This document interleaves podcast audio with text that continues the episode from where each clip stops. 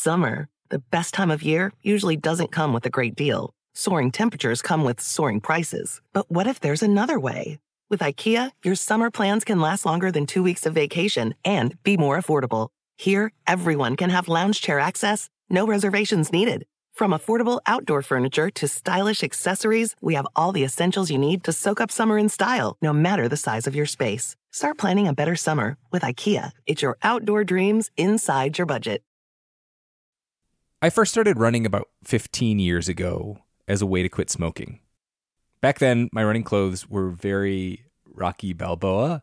So, sweatpants, sweatshirt, Anyone who goes hiking or trail running knows that it's a lot easier and a lot more fun when you're wearing the right gear.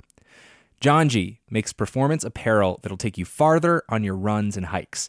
They have this merino wool hoodie that I wore on multiple trail runs this weekend. It's soft, it's warm, and most importantly, it does not get stinky when you get stinky.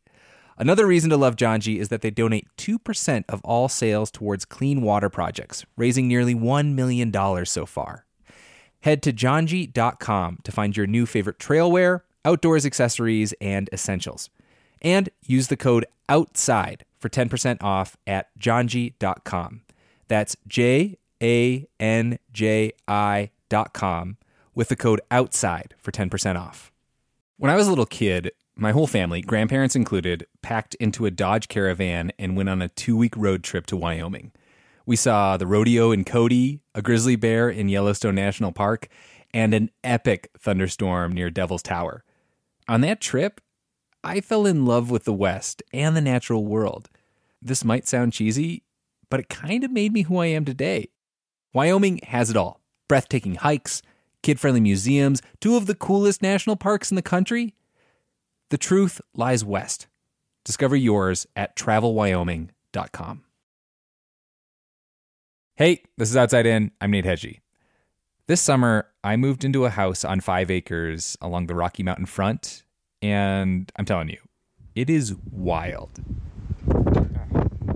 The wind, it sometimes gusts at hurricane forces. There are wolves in the mountains nearby.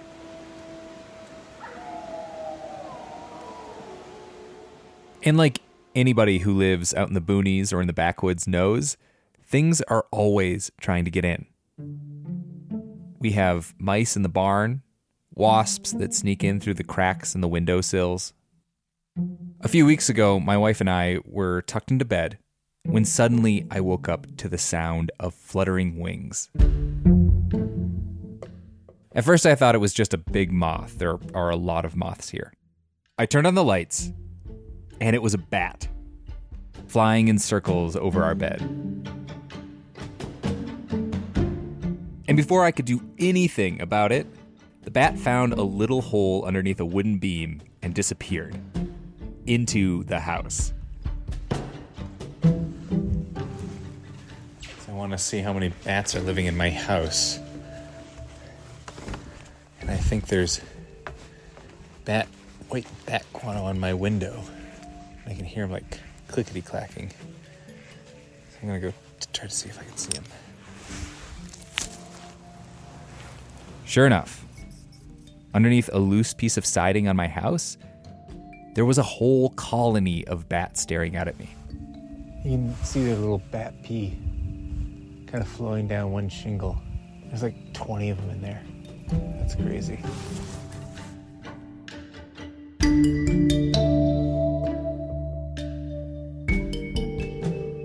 There's some kind of internal alarm that sets off when you discover a wild animal in your home. It's a scene straight out of a horror film. A sudden urge to batten down the hatches and wage war against the intruders. A rabid bat was found near Reed Market and 3rd Street in Bend. But what if there's another way? Today on Outside In, my new house provides the perfect fodder for a very Halloweeny dilemma. Should I send these nocturnal nuisances back from whence they came? A New Hampshire man says he was surprised to suddenly feel a bite on his hand. And tonight he tells Or should I embrace my inner Bruce Wayne and learn to love the bat? Stay tuned.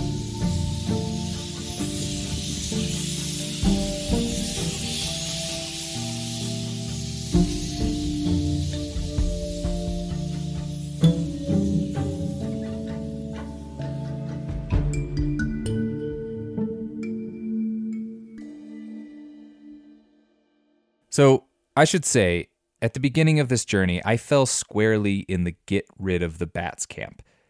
I grew up in a house full of bats. My mom secretly cleaned up mounds of bat poop, known as guano, from my sister's closet. They just creep me out. It doesn't help that in a lot of Western societies, bats are considered scary. The Old Testament of the Bible calls them unclean animals. In the Middle Ages, they were considered friends of the devil. And when Spanish conquistadors discovered an actual bat that fed on the blood of the living, the vampire bat, well, the image stuck. Count Dracula. I am Dracula. And I bid you welcome, Mr. Harcourt, to my house. But for everything that is scary about depictions of bats, there's also this sense of mystery and awe. I mean, they basically have a superpower echolocation. They eat bugs, which is great.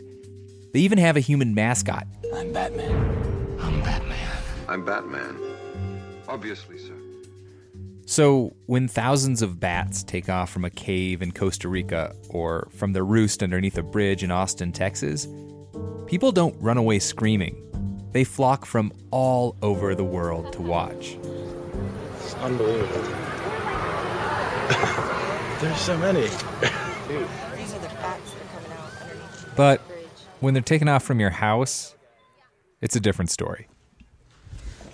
All right, I'm going outside in the morning to clean up the bat poop on the window. I am a bit of a neat freak, There's a spider web. Creepy. which is not an easy thing to be when you're living on a prairie for the first time. I wonder if I should be wearing like a mask or something. My wife, Christine, doesn't have this same problem. What are you doing? I'm cleaning the bat poop off the window. Oh, gross. I can see it. There's little chunks of it in there. Ew, ew, ew. Cleanup aside, I had no idea how concerned I should be. So I called up this local pest control company. Guy picked up, and he called himself, no joke, Batman Bruce. So we've got a colony of, well, there's about 20 bats um, living in the siding of our house. Um, they're outside. He told me, you do not want bats in there. They can devalue your property and make your place stink from their poop and pee. Now, he wouldn't kill them. That's actually illegal in most states. Instead, he'd just exclude them with stuff like wire mesh. I hung up and texted Batman Bruce some pictures of the house so he could send me a quote to get them out of there. Then I went online and I Googled bats in the house. We've got some bats nesting here. They are alive. And all of these pest control videos, they make bat guano sound like asbestos. This stuff will kill you. Uh, it creates a lot of dust, and you need to be very careful. And technically, this is all true. Bat guano can carry a fungal disease called histoplasmosis. Ten years ago in Ponoka, Donna Rudd found a dead bat in her basement vent and vacuumed out the droppings. I had developed severe muscle pain, dehydration, um, uh, joint pain. Then there's the rabies. Now, a dog owner discovered their pet playing with the bat and called the Multnomah County. The CDC says bat bites are the number one way that people can get rabies in the United States. Tonight, a woman bitten by a bat with rabies near downtown last week says she cannot afford preventative medical treatment Video after video, I found myself spiraling down an internet rabbit hole. You know how when you've got a weird cramp and you go onto WebMD and then suddenly you're worried your cramp is actually a sign that you have cancer and that you're dying? Well, I kind of did that with the bats. I was getting paranoid about guano dust, wondering how to tell if any of my house bats had rabies. But then this rabbit hole, or I guess I should call it a bat cave, it led me to an unexpected place. A country where bats aren't considered dangerous. And if they wind up living in your siding, you cannot kick them out.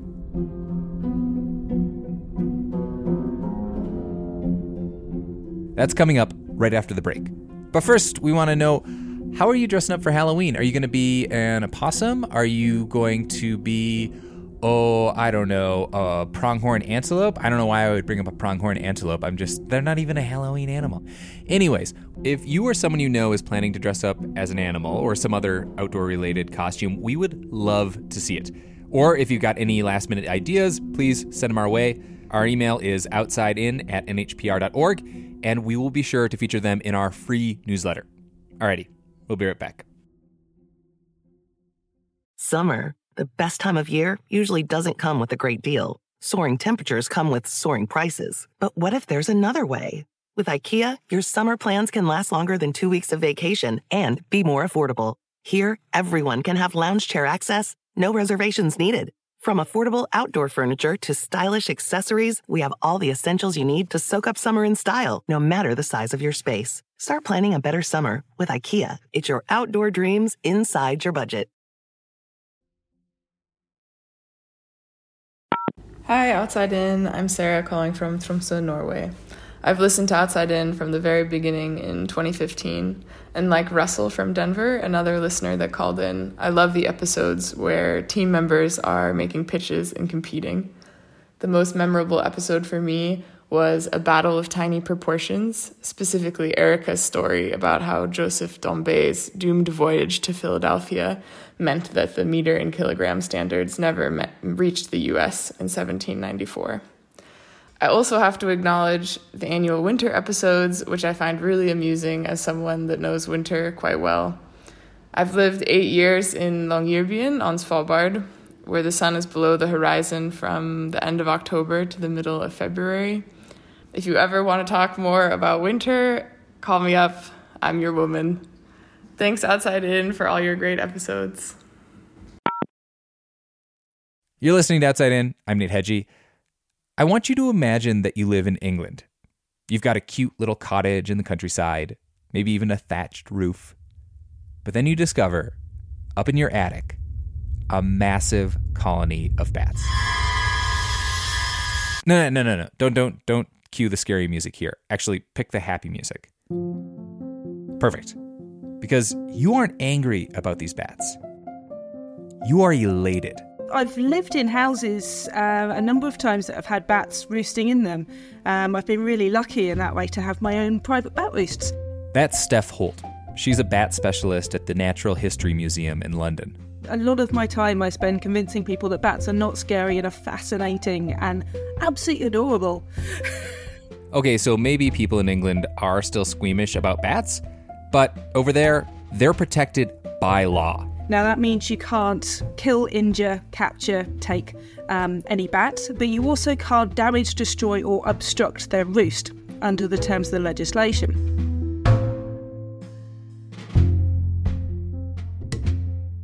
It all traces back to some big changes in British society changes in how people farmed and how people lived. We tore out huge swathes of hedgerows. Hedgerows were critically important because bats will use hedgerows as navigational features to help them navigate around the landscape in the dark using echolocation. So that was a dramatic change. We changed how we managed our livestock using huge amounts of wormers um, in cattle and sheep, particularly. And of course, where our um, bats are insectivorous, anything which changes insect populations is going to have a dramatic effect. Plus, the UK is roughly eight times more densely populated than the US.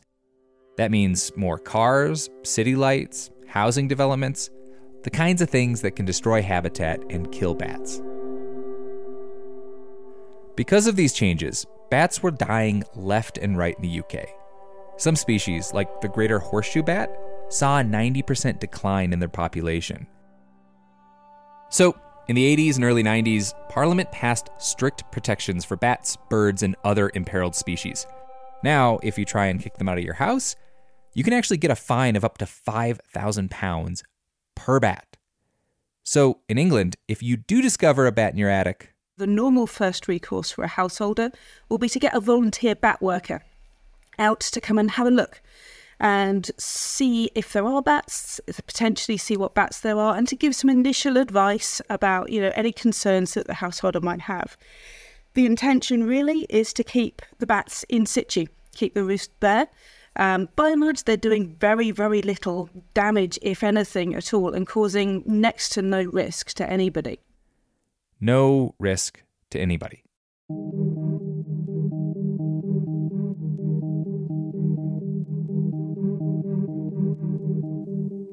What's weird is that this flies in the face of all that stuff I saw when I was spiraling online. All new at 5, rabid bat warning. There is a new health alert out tonight. Beware of vampire bats. For the first So, should I try and get rid of them? Or should I be like the British and just leave my bat B&B as is? I was at a crossroads. Still waiting, by the way, for Batman Bruce to text me back with a quote. So, in the meantime, I got a hold of an American bat biologist named Susan Tsang. Susan is a total bat nerd. I sometimes just only watch Survivor to see what bats they have. Like, they show these shots of the wildlife, and it's a good way for me to just check which islands have what species of things. Okay, so in terms of just like trying to be a good person with bats, like what should I do? Like, what if you were in my shoes? What would you do? I mean, I'm of the mind that like if it's just if it's completely outside in your house and it's not even anywhere near the interior of your house and it can't get in, there's no attic or anything for it to get into or anything like that. I kind of think it's okay to leave them alone because I don't really see them being harmful to people.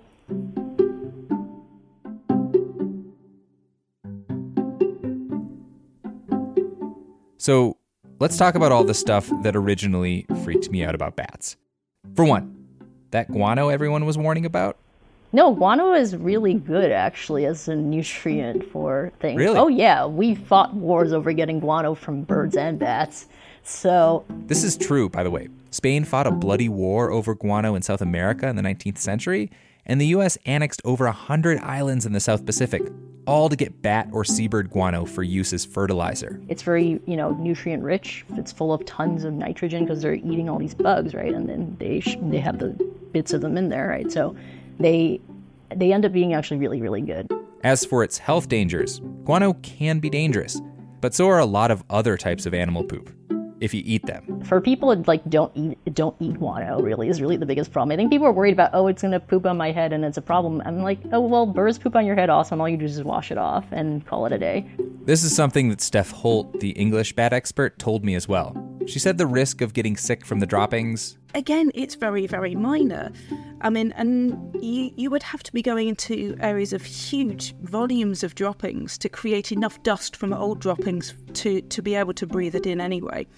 And certainly in the UK, our, our bat roosts just don't get to that sort of scale. Here in the US, less than a thousand people every year get histoplasmosis, and that's from both bat and bird droppings.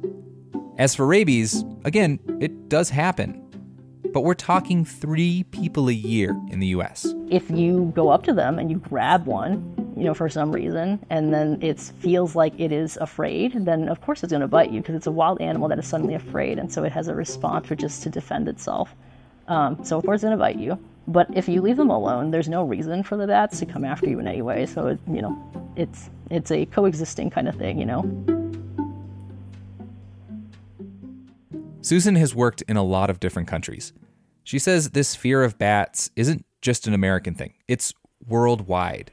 There's a shared global modernity culture that we all have that even though in some places the traditional culture is to not be afraid of bats and to associate them with positive things, some people are not necessarily aware of that. Um, they're just like, that's a that's a wild animal and I'm really afraid of it, okay?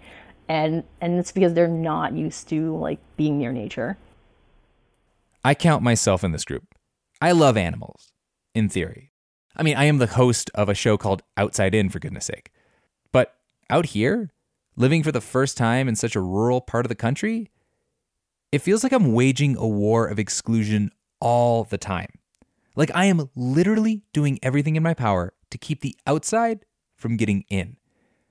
What I can't tell is if I need to loosen up and just get used to it or double down and batten up the hatches. Bats. Oh, crazy. I was looking at them with binoculars. Yeah. See, this is where I get it from. I was looking at them with binoculars in the light. Yeah. There's like 20 of them in there. I, really? Where?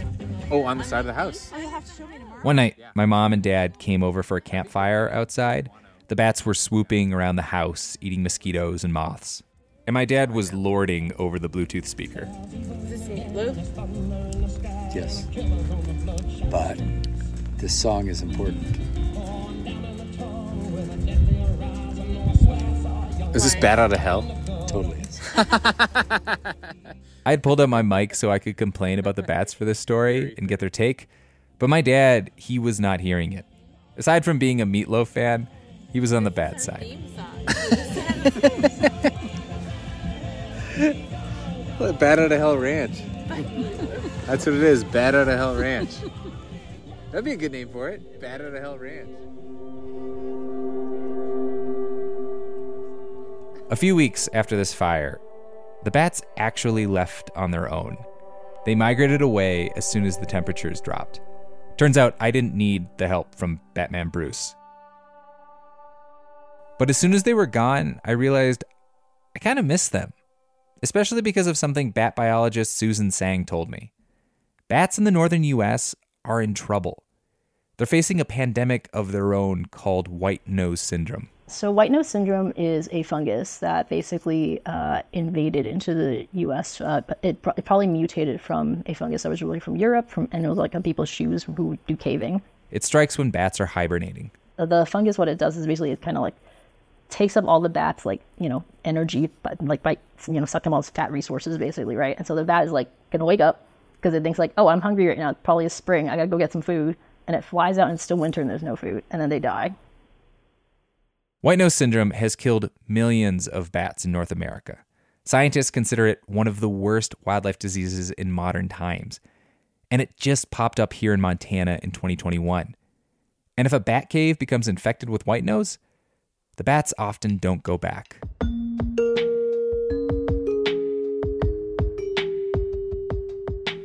So now, instead of trying to evict the bats, I've got a new plan. I'm going to try and lure them back by building them their own vacation rental in a corner of my property a bat house. They, they look like very thin mailboxes. She said if I closed up the siding of my home and I built a bat house further away, they might actually like it better. It's very quiet, there's no lights around there. And so, yeah, sometimes, when bats do migrate, they'll find the new place and they'll just stay there. Or it might be a good way for you to attract even more bats because you're in the middle of a plain and there's nothing, nowhere else to live. You know, so you you might be putting up another beacon, another bat signal for the bats to stay in this little place. My plan is to build the bat house above my compost pile. That way, their guano, that nitrogen rich poop that countries have fought wars over, can eventually fertilize my garden. And they'll also keep eating all those frickin' moths and flies that keep invading my house. Because even though I'm still learning to live with nature, I am good without all the bugs.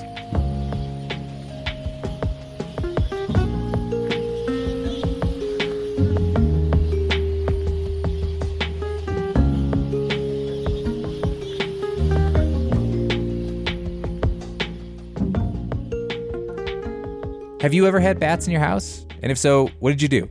Shoot us an email at outsidein at nhpr.org. We might even include your response in our newsletter, which comes out every couple weeks and gives you some behind the scenes looks at how we make our episodes. Also, you can get yourself an Outside In hat and ginkgo sticker when you donate just five bucks a month to keep the show going. That's like less than a bag of Halloween candy these days, or I don't know, the same price as a pumpkin spice latte. There's a link in the show notes. This episode was produced and written by me, Nate Hegyi. It was edited and mixed by Taylor Quimby. Our team also includes Justine Paradis and Felix Poon. Rebecca Lavoie is director of on demand audio at NHPR. Music by Blue Dot Sessions. Our theme music is by Breakmaster Cylinder. And even though I live in Montana, worry not, Outside In is a production of New Hampshire Public Radio.